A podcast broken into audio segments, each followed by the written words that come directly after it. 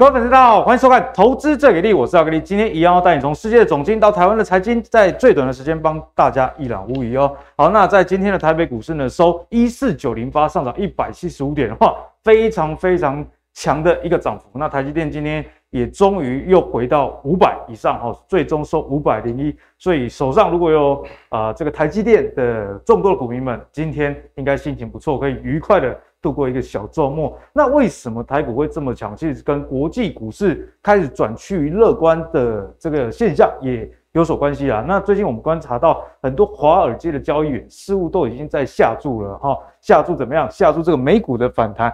我们来看一下，在六月十六哦，大概是在一个月之前哦，整体的整体的这个股市的状况，我们看到。道琼、纳斯达克、S M P 五百跟罗素两千呢，这个跌幅啊，最低的也是十八 percent 啊，是道琼工业指数。那跌比较多了，就是比较科技类股的纳斯达克指数跌三十二 percent。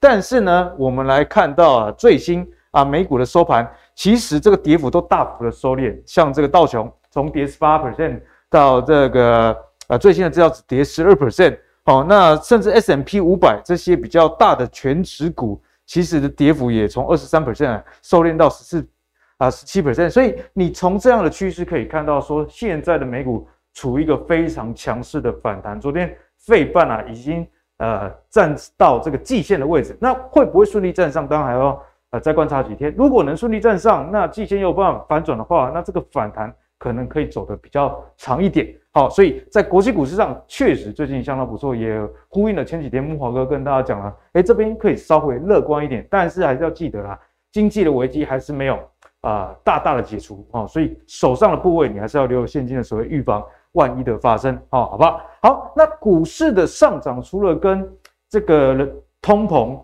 呃，有关以外啊，就是跟这个油价脱离不了关系啊。因为在之前呢，六月整个股市的大跌是由于这个 CPI 创高哦，五月美国 CPI 八点六嘛，那六月 CPI 公布九点一，大家本来想说，哎，完蛋了，可是呢，市场就。发现了，而这个油价已经开始往下走的情况下，说不定这个 CPI 九点一 percent 哦，就是一个相对相对的高点，有机会趋缓。那我们来看到美国的部分啊，其实油价已经连续下跌三十四天哦。如果你跟六月的高点比较，平均啊，每个人可以月省二十五美元加油的费用，这相当于台币七百五十块啊。所以当你这个油价下跌的时候，你自然的这个通膨就不会那么严重。那你手上可支配所得增加，那是不是就比较消，至少比较消费的信心呢？我觉得这七百五十元不是这个绝对值的意义，是一个心理信心的意义，这其实是还蛮大的哦。好，那我们看到白宫的经济顾问也说啊，他觉得未来油价还是会持续往下走。那如果油价持续往下走的话，大家知道今年通膨啊。其实能源贡献的非常多哦，这个六月的 CPI 九点一 percent 里面，能源占的这个比重就非常高哦，所以如果油价持续往下走哦，那在这样的情况下，股市自然而然就比较有信心，因为大家预期说，哎，你通膨啊可能会趋缓，那升息可能就不会那么的激烈啊，好吧？好，那接下来我们回到台湾看台湾的一个状况，在通膨啊以及去年这个呃产业的高基期之下呢，其实很多人都觉得说。呃，这个出口的数据不错，那毕竟这是已经过去接的订单，那未来的这个营收该怎么办呢？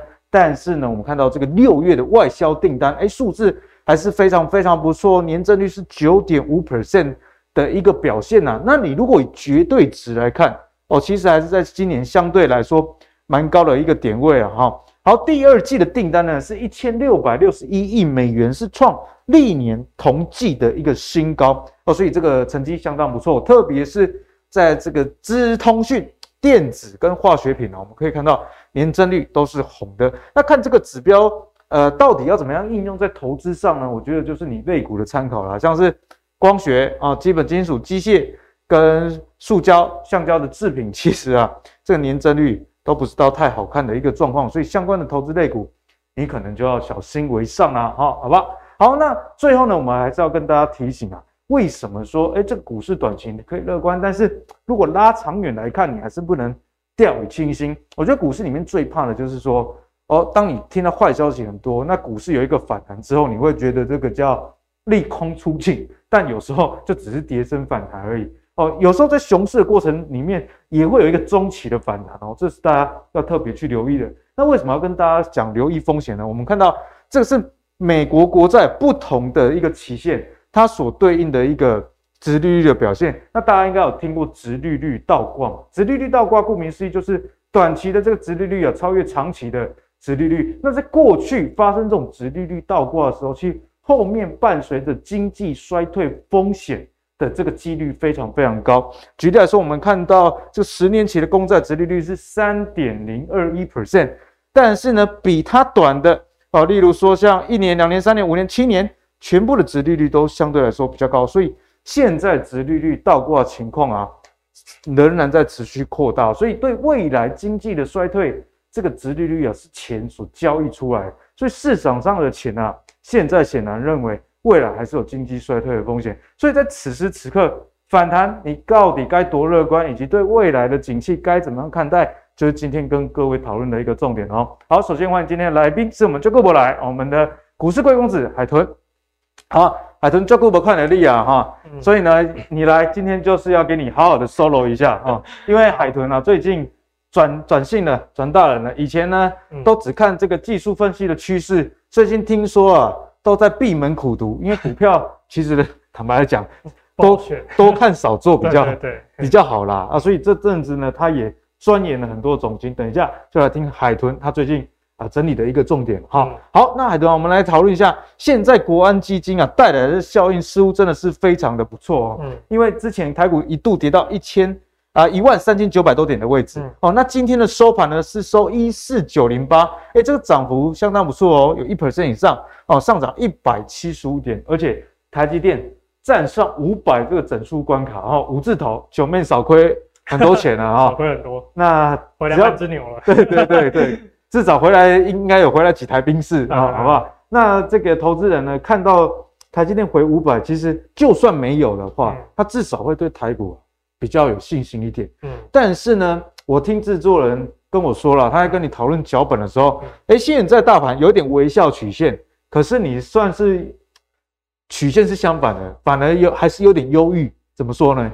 好，那国安基金等下我们也会讲哦。那在开始之前，我们要讲，我开头刚刚有讲到通膨问题，因为基本上现在市场应该说前几年大家都没，过去十年可能大家都没在管通膨，因为通膨都很低。对。但是这一年来，大家都在关注通膨。那所以呢，我们就先看一下哦，因为其实市场上像白宫也有讲，哎说六月 CPI 有机会见顶哦。那油价下跌什么的哦，那我们来看一下详细的数据。那第一个呢，这是这个美国那边的数据出来哦，就是说整个通膨的分布的状况。那我们看到，哎，油价相关能源的部分，哎，其实我说到汽油价格，因为为什么六月汽油不是跌了吗？哎，可是为什么 CPI 创高？因为它是从大概六月十六号、十七号油价才见顶，所以基本上整体还是反映油价的一个在增长。对，哎，所以哎，能源反而是持续走高的。但是其实七月哦，能源相关的这个油价所造成影响是有机会降下来。可是呢，还是要看接下来数据剖析哦。那相关的像食物相关的，哎，大概也是小幅的增加，哎，这个合理嘛？哦，因为粮食相关在六月的价格还是食物很少降价的。嗯很好，因为还有一个坚固性的问题。对，那另外就是还有这个哦，这个货物的部分，商品相关的东西，可以看到商商品其实受到所谓的需求啊相关的影响哦，整个消费减少。其实他们有像像那个沃尔玛还是亚马逊，他们其实都有所谓的降价促销的一个状态。对，哎，所以其实这一块的 CPI 是有降下来的哦。那另外一个其实看到增加比例以后，持续在增加就是这一块，所以其实可以画个梯形哦。这就是所谓的 service，就服务相关的。哦，服务的通膨，反而是服务的通膨，现在是急剧的在升高哦。那我们接下来继续看下一章哦，我们就是看一下说整个相关的这个数据的表现，说 CPI 商品 CPI 数据虽然有在下滑哦，黄色这一条哦，但是服务类的 CPI 是强涨哦，持续去阻碍这个 CPI 的下滑。所以这个部分呢，其实也是我接下来是比较担心这个 CPI，哎，到底能不能真的降下来？因为虽然说目前 CPI 是有机会在六月的数据见顶九点一 percent 嘛，对。可是接下来要降，要降到多低才算是通膨缓解？你觉得是多少？可能至少可能六趴五趴以下。可问题是从一些数据来看，哎，其实可能现在是六月嘛，哦，七月、八月、九月的 CPI 数据。可能都还会在八块上徘徊。所以海豚的意思是说，通膨啊，可能嗯会趋缓，这个几率确实很高。对，但只是从宇宙霹雳无敌高变成宇宙无敌高，对对，很高的意思啦。对，就是从那个超级买变成很很用力买而已。而且海豚提出了这个服务类的 CPI，我觉得这思维很好诶、欸，因为大家会去想嘛，你这个油价其实大家是可以接受，而且商人本身也知道它是会波动的。嗯，但是服务类就像我们的薪水，假设我们是服务生，对，哎，你这个服务费已经涨到十趴了，嗯，要降到十趴以下。这个是有它降固性存在的，而且是像之前有跟有在美国的朋友聊啊，他说美国十年前哦，他在那边念书的时候说给小费啊，大概是给十 percent 哦，十五 percent 是顶标。他说现在去啊，吼，给服务费二十趴是低标，二十趴，对哦，这个昨天昨天才听到，所以觉得哇，这美国 这个服务类的这个通膨为什么会这么想哦？我觉得也不是没理由的吼。那再来我们再看下一张哦，这先告诉大家哦，服务类的 CPI 其实正在转强。那再来呢，就是这个。租金的部分哦，就是大家留意一下，看租金之前，我们先看这个商品的这个 CPI 的主要的细项组成。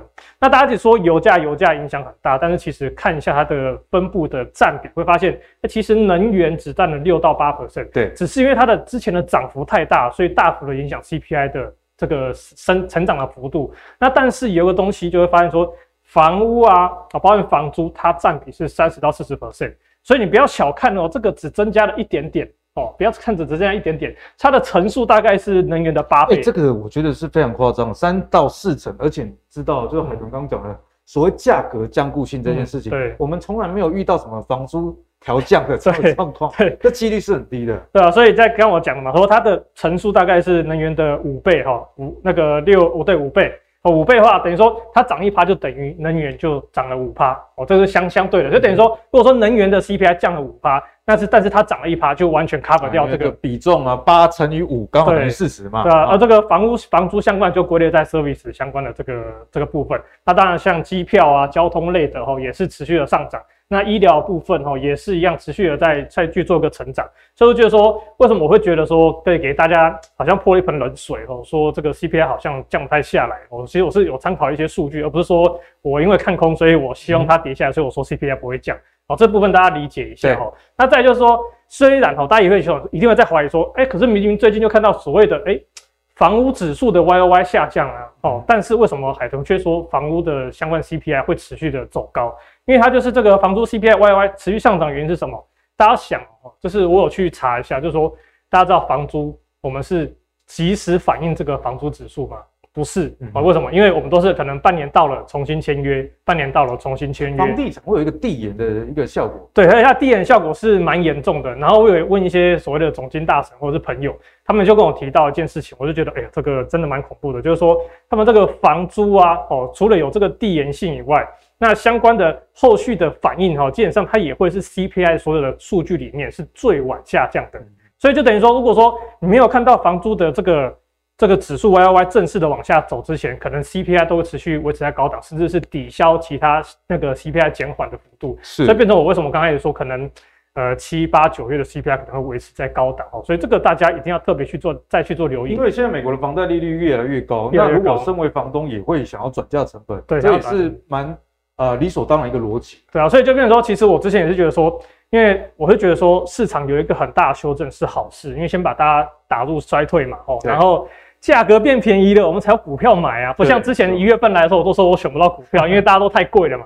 那其实现在跌下来是好事，但是我又不又会很担心说啊，万一这个事情的演变进一步变成很严重的衰退，那其实后面反而是会有很长一段时间我们会都会很难做。是，所以并不是说我看空就希望它一直跌，而是我希望它赶快跌之后，大家有便宜的股票可以捡，赶快打底这样子。哦，那再就是油价部分，大家也提到说，这个油价部分接下来有有机会持续下行。嗯、那其实，在上礼拜原物料有一天突然大跌嘛，那其实油价也有跌破颈线哦，哦，大概是九四点哦九九四点九二五的个颈线。那跌破之后，开始又很快站回去了。那当然说那时候其实我大家就知道说，其实油价很难破颈线出现一个大跌。那当然有一个原因，其实我本来是看空油价，因为我觉得。美元跟油价，我之前有跟跟大家做过分享嘛，美元跟油价的长期的反向关系，但相关系数大概是零点七五。通常原物料类跟美元是反向。对，所以我其实一直预期说油价应该要大跌，然后通膨会降下来。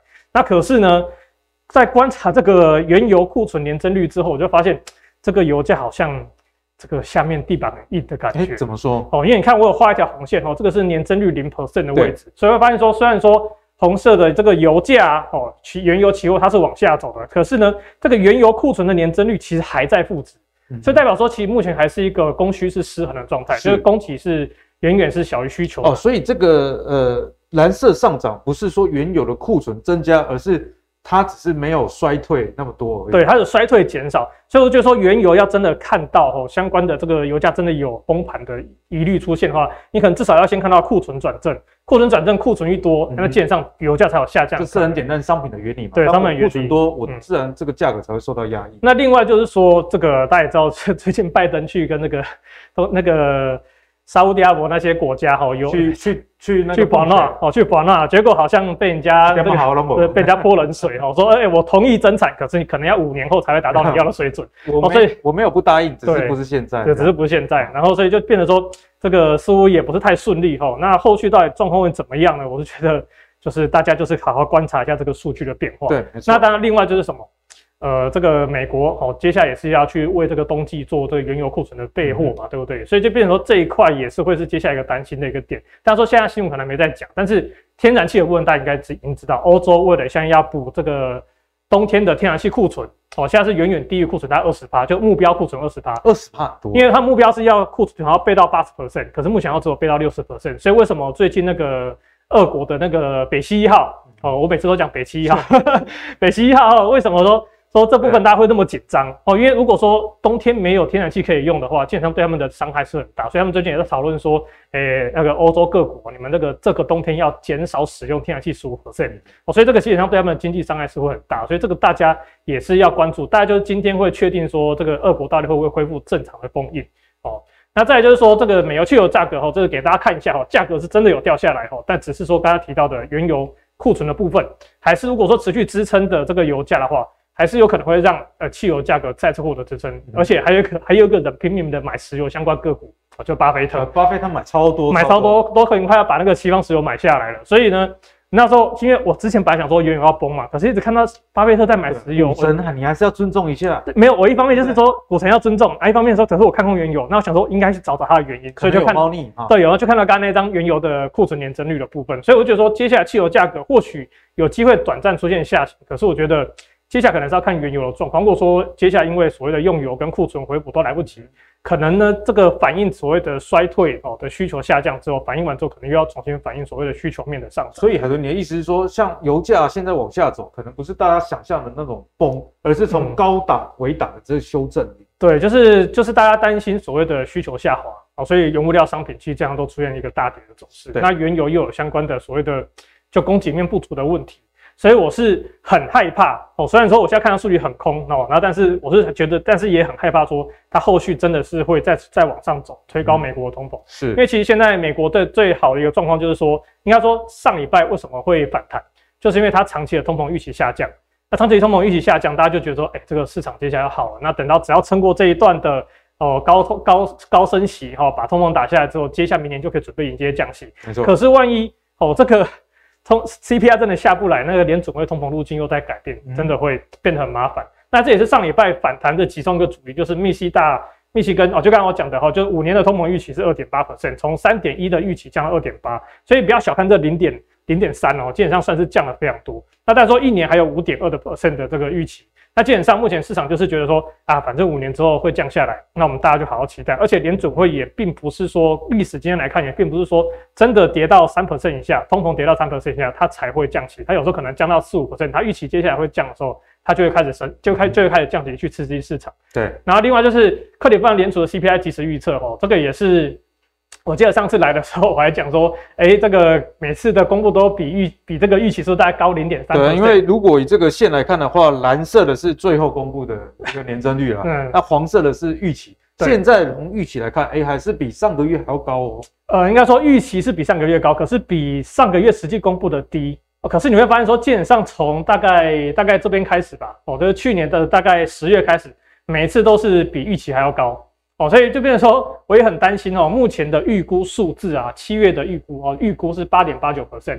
如果再加个每次都真的多个零点三左右的话，所以等于说会到九点一、九点二，反而会超越六月的 CPI 数据。那当然说，因为这个数字哦，还是会随随这个油价或相关的能源价格去做变动。对，因为像这个越野还有三分之一的时间嘛。嗯，所以呢，我觉得说这个大家可能要关注一下这个数据后续的表现。那当然说。这个六月写九点零后，我是按照它上面的数据去写的啦，因为其实实际公布九点一，大家知道，所以我就觉得说大家可能要稍微留意一下这个数据的变动哦。所以我觉得为什么我觉得最近一直都说可能不要太乐观，那八月的第二周会公布七月的 CPI 数据，那就就看下去这样子。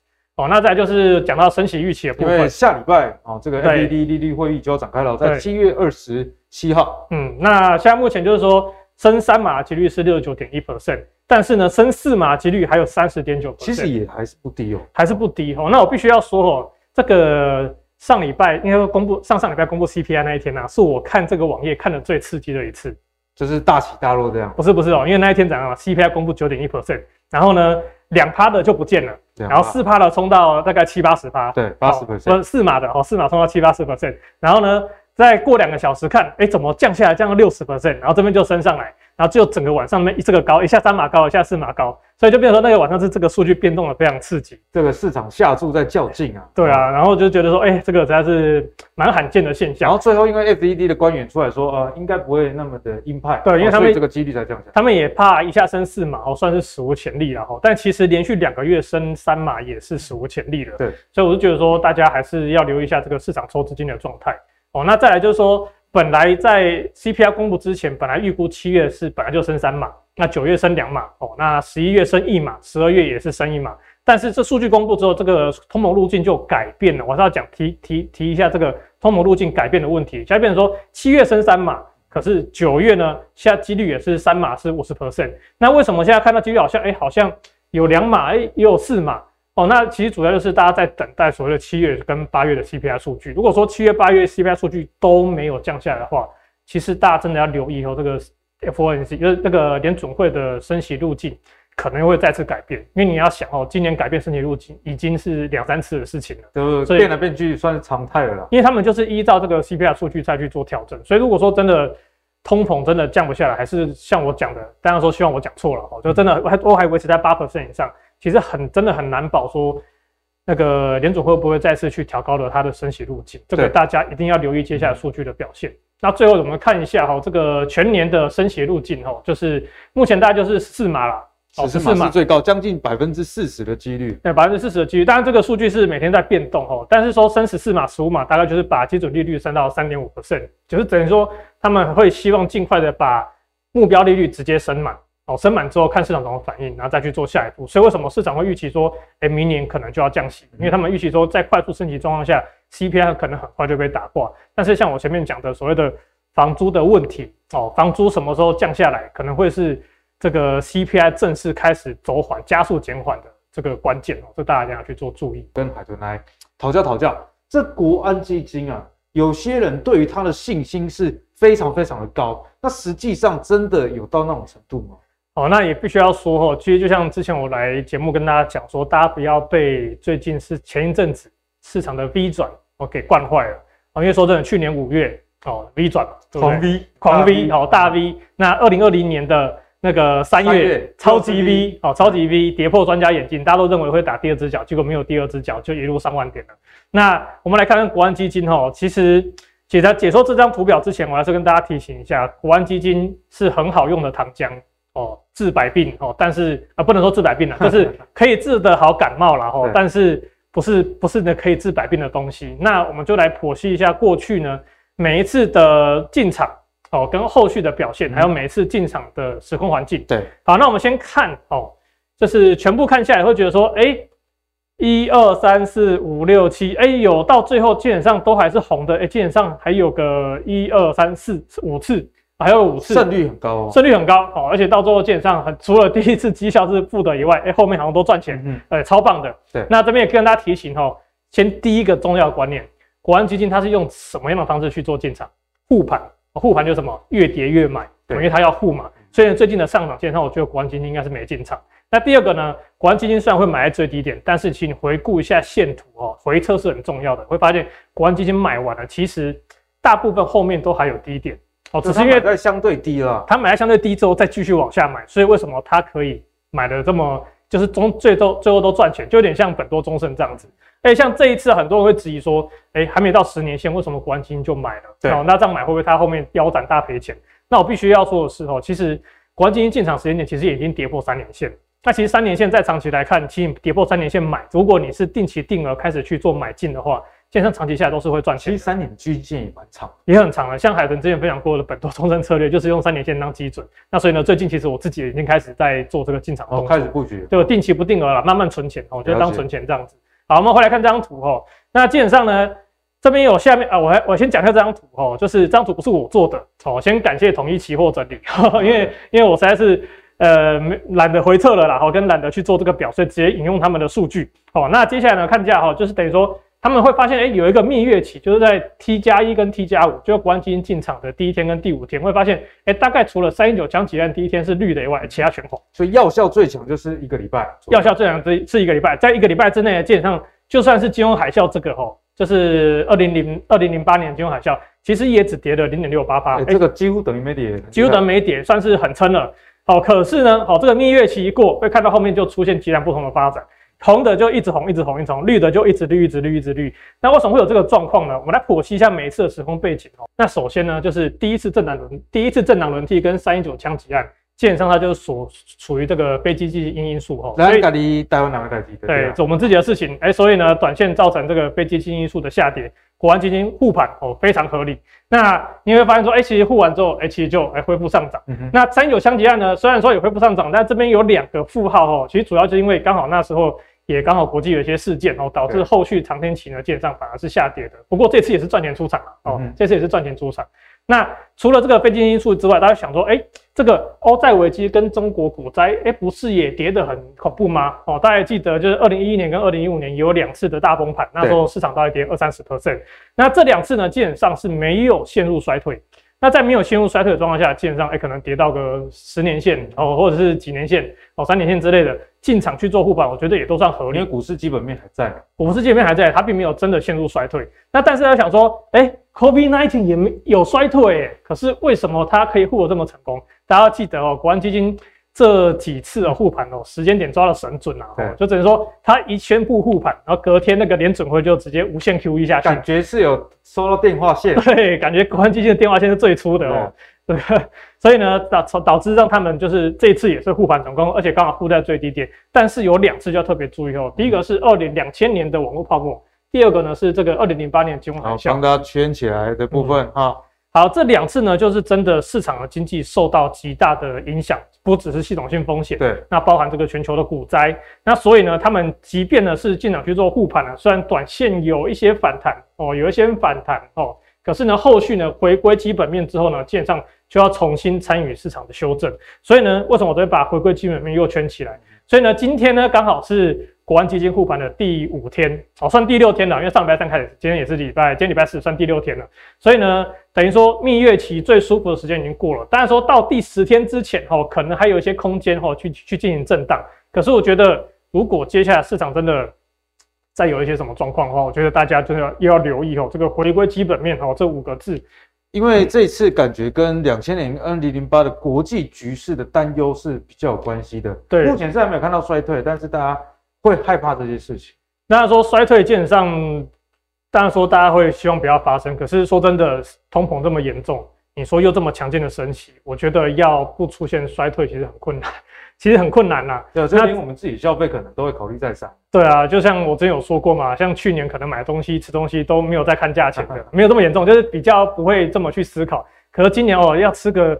麦当劳要吃个肯德基，哇，怎么变那么贵？去年是麦当劳财富自由，今年是卤肉饭财富自由。对对对，所以呢，我觉得说大家可能要留意一下。加上就是说，像前面不是讲总结的时候提到，像密西根大学的这个信消费者信心其实是高于预期的，对。然后零售销售数据也是高于预期的。那市场也去年也是不是上个礼拜也是因为这个两个数据，哎，有出现反弹。那大我也想问大家。这两个数据这么强，你通膨要怎么降？嗯、哦，这也是一个问题哈、哦，这大家要去思考哦。好，那这国安基金事情就跟大家去做个解析结束了哈，就是留意一下回归基本面之后呢，这个市场哦到底会怎么反应？那当然说最近这个反弹的状况呢是比较强劲的，然后我们再来看一下哦，这个多空头排列加速占大盘比例。海豚每次都会来帮我们解析这个多空头排列加速的状况。好，那基本上呢，大家会注意到说，每次我说过六十 percent 以上，其实就要留意什么？哦，就是空头加速过六十 percent 以上。就要留意吼，后面可能随时会有强弹。那所以呢，其实这一次呢也算符合，也出现强弹了。但是这一次的强弹跟过去不太一样吼。过去的强弹就是哎、欸，多头加速会拉很快，多头加速会拉很快。可是呢，现在已经涨了千点哦，哦，到今天其实差不多刚好涨千点嘛，哦，可是呢多交才刚黄金交叉。大家说黄金交叉，大家会觉得会想说，哎、欸，海豚说短线黄金交叉就是要开始做多的时候。但是我还是跟大家提醒哦，我说过这个图啊，跟这两个指标去使用有一个 SOP，SOP 要先看趋势，哦，趋势在多方还是空方，嗯、再来看短线，再来看长线。好，那趋势我们先来看趋势，应该大家都知道了哈，就是空头嘛，有眼睛的都看得出来，对，好好空头短线黄金交叉叫做什么？竟然就是叫做反弹。跌升反弹，反弹，而且问题是，而且是这一次的黄金交叉时间很落后，就是很落后大盘，所以等于说很多个股呢是从跌极为跌升的状态恢复到盘整，再重新翻多，所以为什么会这么晚才翘起来？哦，就是一个个主因。那我觉得我是觉得可以反而是可以反向去做观察，就是看这个空头排列的加速，因为我之前说过。六十 percent 以上叫做过热，对，那二十 percent 以下呢，就等于是有点超，就是有点过冷的位置了哈。如果说空头排列来到二十 percent 以下的话，因为你要想之前大概是七十 percent 哦，降到二十 percent 以下代表什么？其实本来空头的个股其实很多都已经弹好，都已经弹反弹了，就等于说该弹的是不是都轮弹结束了？那其实就要留意哦，到时候会不会，哎、欸，反而反弹也接近尾声了？有可能会有回马枪啊。对，这个大家留意。那另外也可以观察，假设反弹真的延续的很强势，让这个多头加速后。再次向这边哎回到六十 percent 以上哦，其实大家要留意哦，这个这边刚好是这个位置。对，因为熊市呢，其实最难玩的地方，老鼠也常挂掉，都是挂在反弹。对，我们看到前两次站上海豚所谓六十以上位阶的时候，哎，其实你看一下这个上涨时间点都非常的短啊。对，而且就后来盘整之后，大家还在期望可以突破季线，它反而就因为国际事件又开始重新往下，所以我觉得这是大家留意的。那另外呢？这个长线的部分呢，哈，这边也是一样，哈，长线的空头交开始落下来了，可是问题多头加速还没有起来，哦，所以我觉得这个大家要稍微去注意一下后续这边的变化，哦，那当然说现在反弹还是很强势了，哦，那这边也是跟大家做个提醒，哦，因为最近有一个两周的 W 底，好，可是问题是我们多一点是前面一年半的头部，所以如果你拉这个日线，然后拉很近的话，你看到的是 W 啊，嗯，但是海豚呢？比较比别的男人长很多 啊，所以看到的是头部了啊。因为我觉得不管是像刚刚看总经，像看技术面都一样，我们都是要有大局观，我慢慢看到最细。像刚刚跟那个那个阿格力在聊天，来都忘了名，不是的，反正叫直接叫叫你本名了，就是阿格力在聊天的时候，我们也说，哎、欸，其实我们从大局观开始看。看到技术面，再去看细部的东西，再来去决定决定我们的交易策略。而且这样其实是一个比较正确的做法。是，所以技术面其实也有看大局观，我们就看长线的一个状态。其实一年半的头部就就定在那里哦。所以我觉得说两个两个礼拜的小 W 底有机会就直接对抗这个大金。哎，海豚，那根据你的这个呃一年半的头部，如果涨到一万五以上，是不是大家一定要更留意啊？没错哦，就是涨上去之后，建仓就是也等于是进入头部的一个套牢反压区，就等于说涨上去。一个是下面 W 底买的人获利开始在卖，因为大家都知道后面不好嘛。那一个呢，后面前面解套的人也要卖哦，加上可能 八大行库哦前下前面买的这边也要卖，所以就变成说上去的卖压其实是会很重。但并不是说反弹就一定可能到万五就结束，有可能诶可能往一万五千五去去走一个中期的强劲反弹。只是我是觉得说，以客观来讲，我要讲客观技术面来讲，小小的底部你要去影响到直接改变趋势，基本上是很困难的哦。这是从形态部分。那再来呢？看这个趋势线的部分，我先讲一下，这是我上次来的时候，六月十五号跟大家讲，我还记得我跟大家说，哎，这个趋势线有所谓的扇形形态，对，你要连续连续突破三到四次的趋势线，才有机会完成底部。那其实上次讲说，其实是希望说，哎，这边打 W 底之后，可以先突破第二次，那再看后面有没有第三次的突破，然后完成底部之后往上走嘛。那说那所以呢，可是现在哈就很不幸的嘛，我们就后来就破底了，所以呢，这边的这个趋势线就重画了。现在等于呢，只重新突破了第一条的下降趋势线。等于说，如果假设这边顺利的话，弹上来好下来，等于说会有第二条趋势线。你要再突破呢，哦，然后还要再经过整理，哦，那才有机会完成所谓的扇形的底部哦，三条趋势线的突破。那这是第二个形态趋势线的部分嘛？那再来我们就是要看哦这个均线的部分。上一次来，我跟大家做均线的扣底的推算。六月十五，你看你多久没来了？对，多久没来了？我跟大家说什么？大概还要三十三个交易日，哦，大概到七月底呢，哎、欸，大概就快到了，那已经快到了，哦，扣到季线扣到这一根的时候呢，哎、欸，只要指数没有破一五六一六，哦，这边整理整理，其实季线就会下来，我们就有机会翻多了，哦，我们很开心可以等待这一五六一六，你这这是那个七月那个那个时候六月来的时候讲的嘛，哦，可是呢，很不幸的，我说不能破底，对，结果哦一五六一六在这里了，哦，所以后来就破了嘛。所以破了就变成说你这边的底部的时间就要全部重新去做估算，所以现在变成呢，今天季线扣在这边哦，那要扣到这根长黑后，大概还要四十五个交易日，啊，所以这个海豚就跟跟我们延期了，原本都七月底，我现在要看到九月底啊。我也不想，你知道吗？做空真的很难做哦。那个股东会啦，除权息啦，而且政府也不喜欢你做空。哦，政府也不喜欢你做空。我讲太多还要约你喝咖啡。然后，然后呢？然后最近那个什么哦，又开始在嘎空。然后重点是融资降下来之后，融券基本上变少，能空的个股其实变得很少，很难操作。所以我也希望可以做多是最好。那当然是希望说大家赶快度过这一波了哦。那所以呢，这个均线扣底也告诉我们说，哎，真的季线你要走平哦，转撑可能还要四十五个交易日、嗯、到九月底，大概九月二十二号到二十三号，然后大家可以去算一下。那它是均线的部分，那再再更短一点，我们来看一下形态的压力哦。好，基本上呢就是一五一零二哦，就是这一天哦，因为这前面的一个下跌的一个哦压力点哦，那当然说。有没有可能去突破一五一零二呢？其实也不是不可能哦，因为比如说压力点哦，就是空头是看压嘛，那其实有时候呢会短暂的突破，进入深入压力区哦。那我深入压力区，大家可能就留意第二个点，这就一五六一六之前的低点，对哦，就留意这两个点位之前可能就是会进入比较比较明显的这个获利卖压，或者是所谓的解套卖压区。海豚，我帮观众朋友问一个问题，嗯、好，你压力都已经画出来了，假设真的涨到这个位阶，你建议观众朋友怎么做？嗯、好，基本上哈、哦。我可以很诚实告诉大家，就是从第一天反弹开始，我就建议大家反弹再卖吧。嗯，不是叫你去放空，因为说真的，放空就是所说过很多操作的美嘎，跟其实放空没有那么容易赚，没有大家想象那么简单。那另外就是说，因为你不知道反弹的幅度跟时间。对，哦，一个是幅度嘛，你说反弹反弹哦，反弹大家想说这边开始弹了，结果啪两根你停损又又弹上来，这边也是啊，大家也认为说这边要开始反弹，要就是要破底翻什么的，也落赛。哦，那这边也是一样哦，弹上来哦，就又落赛哦，所以就是你一直去预测反弹的时间跟幅度，基本上是一个非常困难的时间。再往前走有更多，像这边也是哦，反弹上来，大家都觉得哎，看要要挑战月线了，这边也是要挑战月线了。可是每一次的反弹的时间跟幅度，基本上都不好掌控，然后你也不知道说是不是它真的有机会继续往上弹。所以呢，我会觉得说，建议大家，你真的手上有持股，你真的已经买了好了哦。那假设有续弹的话，当然会建议你减码，就不建议你去做追高的动作，因为我是觉得目前轮动速度也很快，像上礼拜五。台积电反说后，它一天涨台积电，星期一涨金融，哦，昨那个星期二涨航运，然后昨天就就是昨天就跌嘛，就每天追的都都不一样，不一样，都不一样。那虽然说有强势族群在轮动，可是基本上你十天前买放到现在，基本上可能还在同样的位置混，比较好一点，在同样的位置混。所以我觉得说这个反弹呢，还是占卖方，会建议大家尽量把资金收回手上哦，其实是会比较安全。因为我想海豚这样讲的，跟他前面讲的就是完全符合论述了，因为。刚刚已经先看过了嘛，前面的这个头部啊、嗯哦，我们看一下前面的头部就这么大，嗯，所以你希望说看到一个非常强劲涨个两千点、三千点，不是说不可能，但是这个几率相对来说比较低，比较低了啊。好，那我们看完了这些线图之后，最后呢，在这一个 part 我们就要跟海豚来继续请教了。好，那从资金面的角度，有没有一些也支持你刚刚的论述？好，那基本上大家知道上涨需要上涨需要什么资金嘛？要钱，啊、要钱嘛？那你知道二零二零年之后就是这一波的哦，这个资金热潮。那像之前也有一个很大资金热潮去推升股市的上涨。这个是 M one B 减 M two，就是黄色的部分。对，哦、那 M one B M two 就是活水，简单讲就是活水跟死水。M one B 是活水，M two 就是存在定存面的钱，叫做。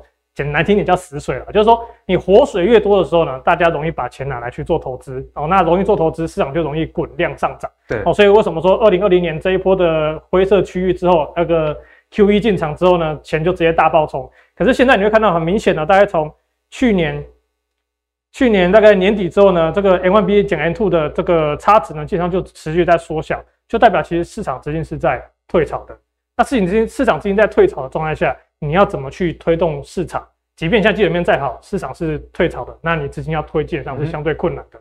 所以呢，而且它接下来又接近要死亡交叉了，所以我觉得说大家一定要特别去做留意哦，因为基本上过去几次，大概除了二零一八年这次死亡交叉之后，股市还维持在高档了将近十个月，就是也没有再涨，就是一直在震荡。对，之外呢，几乎前面几次都是会进入一个哦比较长的修正期哦，这边都几乎每次前面的修正期都是比较长的。所以说，大家一定要留意哦，这个也是代表跟大家讲说，你可以期待反弹，但是我觉得现在真的你说要看到多头回温哦，重新反重返多头要去再攻个一两千点，对，我觉得是真的是比较辛苦。从资金面看来也是这样，反弹跟 V 转还是有很大的一个差距啦。嗯，好，那上次呢，海豚有教我们说，如果你要真的看到相对低点的话，要留意这个融资的减幅。嗯，那现在最新的状况是怎么样？好，那其实，在七月十二号呢，其实应该说在七月初那一波的崩点哦，那融资其实已经达标了，那你减到了三十三点八 percent，那已经超过了三十趴的低标。那其实上次来的时候，我也跟大家讲哦，这个就真的只是低标而已，因为看到二零一一年、二零一五年、二零一八年，基本上都是减大概三十到四十 percent 嘛，对不对？嗯、那这一次的减幅基本上已经超过二零一八年的水准了。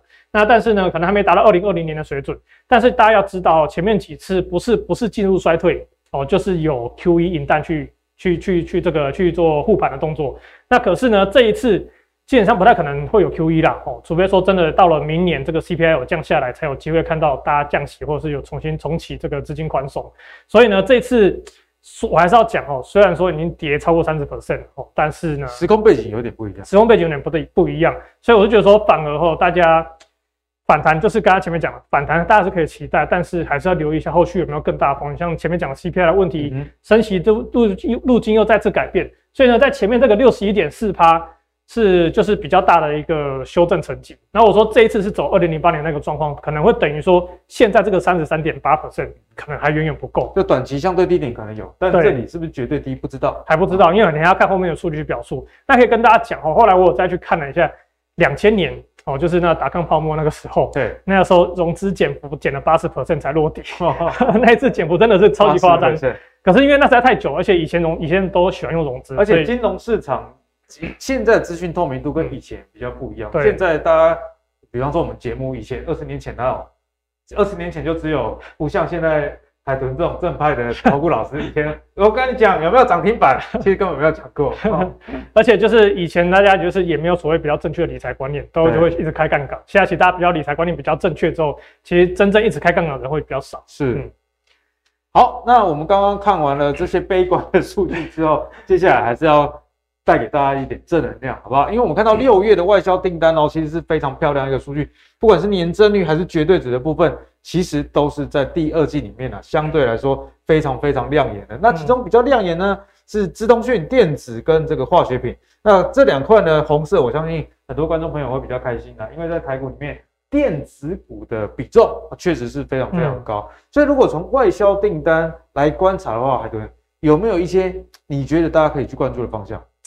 嗯，还是要你今天要要准备悲观的东西了。好啦好啦，不是，其实也没有说悲观，就是我们要先知道这个数据的为什么会长这个样子。大家看到四月突然就大，就是大爆炸嘛，对，就直接陷入衰退的味道。那其实大家知道说，因为我们其实在大陆这边的出口占比其实蛮高的，大概三三十几趴到四十几 percent。所以呢，因为四月的时候基本上大陆出现一个封城的状态，封城，所以订单有递延的状态，所以就递延到了五月跟六月，因为五月还有一些所谓的封城状态还没完全解除。所以呢，变成说，哎、欸，五月、六月其实有基本上有出现一个比较强。所以你意思说，如果这三个我们把应该要把它平均来看，对，把它 balance 之后呢，其实应该可以可以看到这样子往下走的状态了。哦，所以当然不是说我真的很看衰，而是就是我看到数据真的就是这样子，根据解解读。那大家说看到资通讯跟电子产品，那我们可以再深深一点去看哦，就是这个数据了哦。那大家说资通讯的确哦，这个成长非常强劲。一方面，刚才就是我刚才讲的大陆订单的递延，那另外一方面就是什么？大家知道。网通相关的，其实最近好像哎都蛮强势，营收都很好。对哦，那一方面其实就是大陆营收递延，另外一方面就是什么？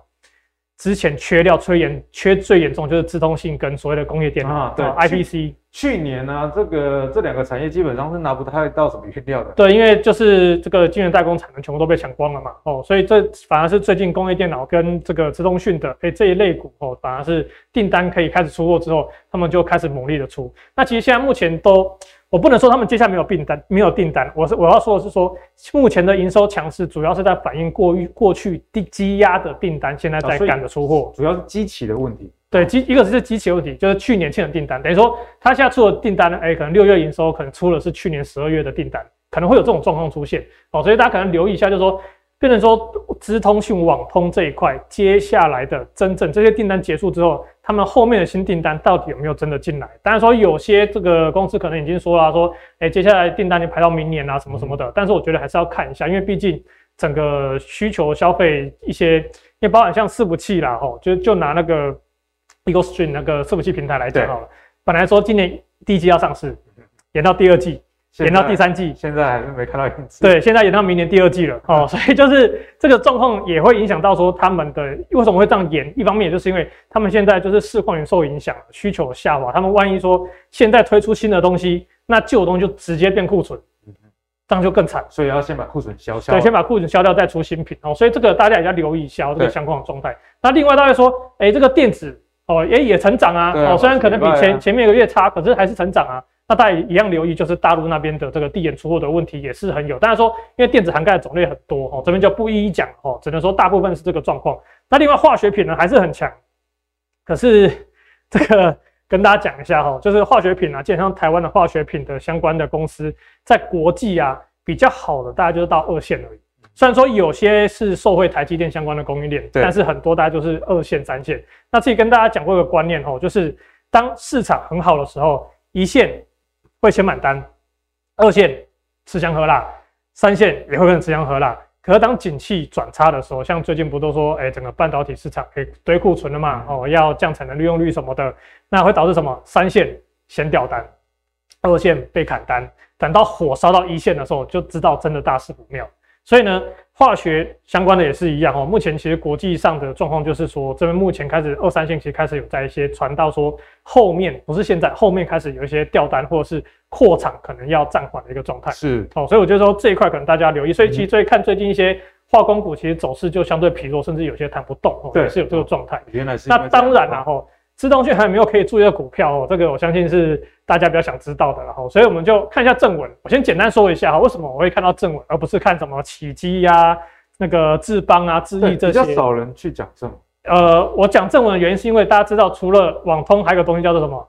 低轨卫星，低轨卫星。那其实大家知道，我都会比较去专注关注这些什么所谓的长期的这个年复合成长率比较好的一些这个产业哈跟公司。那正文呢，其实它有打入低轨道卫星。那接下来订单在这一块呢，据说哎跟森达科有点像哦，就是这一块的营收会翻倍。那这一块营收会翻倍，像目前的当然营收占比还是可能低于十趴，或是在十趴附近。可是只要它后续几年营收有持续起来的话，我觉得正文呢，在低轨道卫星网通业里面，哎，其实会是有机会成为一个新兴的。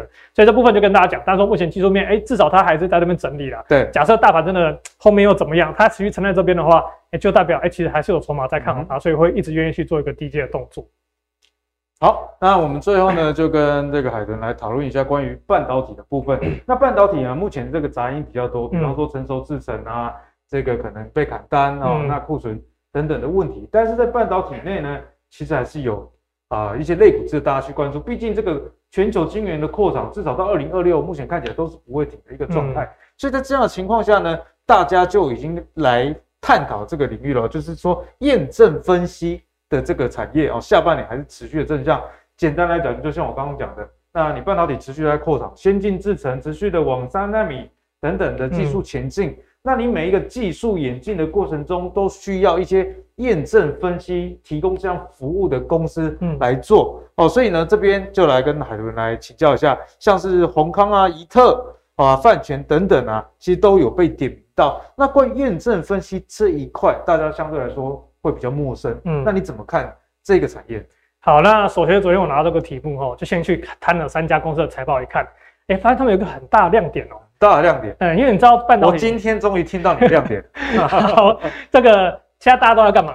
去库存。啊，去库存。这三间公司库存都是零，库存都是零，因为他们是做检验分析嘛，没有库存的问题。哎，库存是零，没有压力，所以都会看到，哎哎，终于看到，哎，有点有点亮点的东西。是。可是呢，我们还是要看下去啊，哈，就是说这个半导体相关的这个部分呢，当然说他们的需求跟扩张也会持续的前前进。哦，那在这一对验证分析呢，也是需求量也会持续的增加。对，那当然说还是要持续去看公司在所谓的议价能力啊，或者是说毛利率啊、盈利率这一块的有真的有没有成长起来，还有营收有没有成长起来。那第一个我们先看营收哦，因为怡特是目前我看到三档里面，哎，可能是营收表现相对来说是比较好的。好，那我们先看它的基本面哦，跟它目前的一些题材。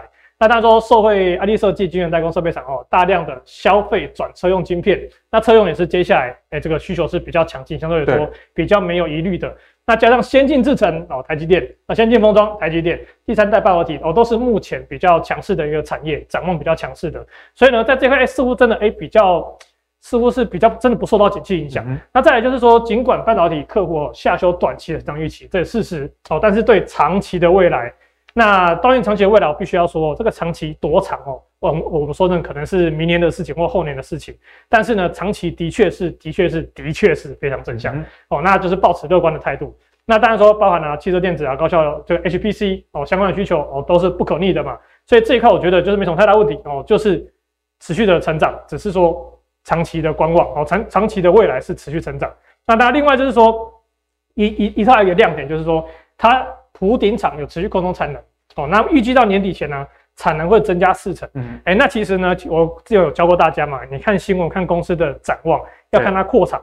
有没有扩厂？有扩厂，有增加营收，新的营收进来，它营收才有机会出现哎比较强劲的爆发式成长。所以一特似乎在这边呢，哎，就有一个哦比较值得大家关注的量。其实蛮高的哦。对，四成其实增加很多。那当然说，整个状况还是一样，前面讲你要看一下接下来的发展。那第只是说它接呃应该说接下来的第三季的营收哦，预估哦比维持第二季高档。其实这个讲就是 就是第三季跟第二季不会有什么成长，差不多了。Q O Q 大概加。Q O Q 大概是一的刚超的一个概念，了哈那整体下半年有望优于上半年水准，那全年营收又有亮点哦，双位数成长哦，那获利则有机会倍增倍增哦，那我帮大家算了嘛，哦，就是说二零二一年 E P S 是二点二块哦，那倍增就是什么？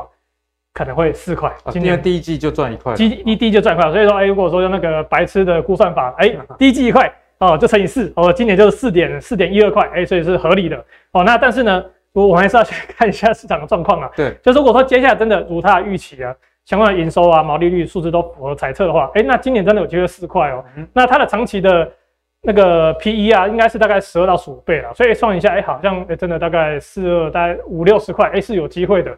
哦，所以我们会看到说它的股价呢，现在大概是五十几块，哎，所以其实好像刚刚说嘛，哦，十二到十五倍，对，好像就是五六十块，所以现在空间好像也没有太大，就我们有满足。入门的这个标准的了，对，满足入入入门的标准，所以我就觉得说，当然说技术面没有说到非常差哦，那只是变成说，我会觉得说缺点就是爆发性不够。哦，爆发性不够。当然说，他说倍增以上。其实海豚讲的这个也不无道理，可能在去年大家也也知道说这件事情。嗯，对，有可能六十块的时候就掉下来。所以我觉得说，短线它的确是有机会由于强劲的成长哦，去吸引了市场资金的进驻。嗯、但是可能就要提醒说，哎、欸，可能如果这样估算，可能空间大概就在这边了哦，所以可能空间也不是非常大哦。所以大家看到新闻，为什么海豚会做很多的反思跟去去研究数据，就是要看。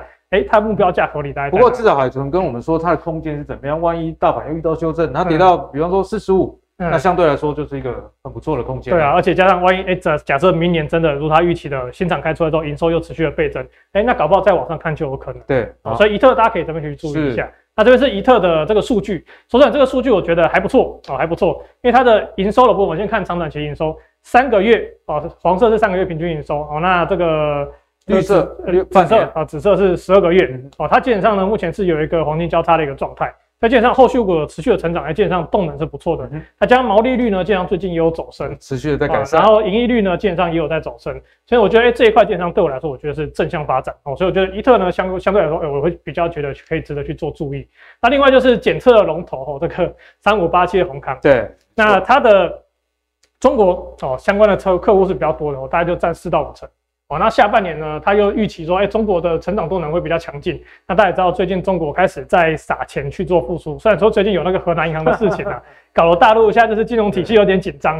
不过，基本上他们半导体的发展还是他们国家重点目标，重点的方向。对，那就是说这一块呢，哎，真的他们有接获到更多的相关的订单的话，基本上我觉得说是蛮有机会的。嗯、那另外就是近两年呢、啊。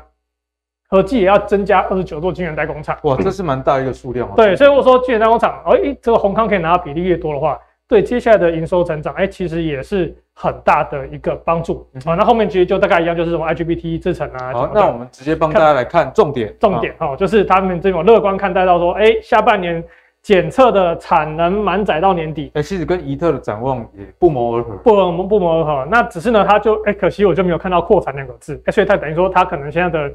营收成长的倍数啊，或者是说它的成长动能，可能就好像就没看到什么比较大的亮点、嗯、哦。这是从新闻区看到的。是。那另外就是他有提到啊，就是他们的客户就包含像宜特哦跟宏康，他们受到通膨跟调整库存的，就是它部分电子业受到影响，但是他们呢，基本上就比较不受影响，因为他们的业务跟消费端没有太大直接关系。简单来讲，你不管卖十十个产品，卖一百个产品，嗯，你都还是要来验证这样。对对对，嗯，所以呢，他们基本上是没什么太大影响。那另外就是法人表示说。他们是合并的时候呢，力拼成长两成。对，看到两成就觉得哎、欸，好像还好；看到力拼就觉得啊，好像更还好。所以呢，哎、欸，閎康看起来就比较不不是说至少两成。对啊，至少两成。我很努力会到两成。对，这样就比较不好。像刚刚宜特就是说，哎、欸，有望倍增以上，哎、欸，这听起来就比较让人家振奋。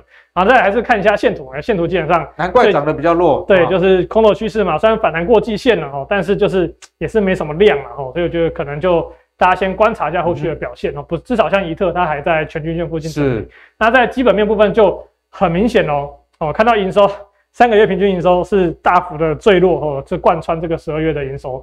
那再来就是利润比率的部分，虽然毛利率维持在高档，可是盈利率跟净利率哈，基本上都是哎，就就不好看了哦，所以这个空康可能就要观察一下，虽然它是龙头哦，还是要讲哦。好。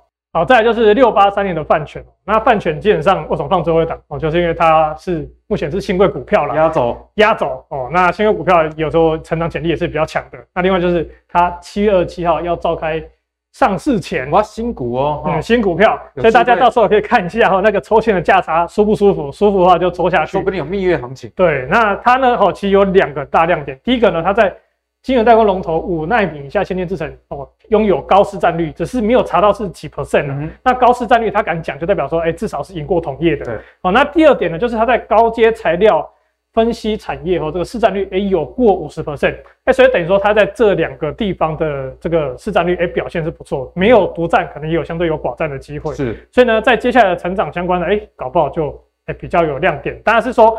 没办法给大家看财报，因为我查他财报只有一季的资料而已，所以就不分享给大家了。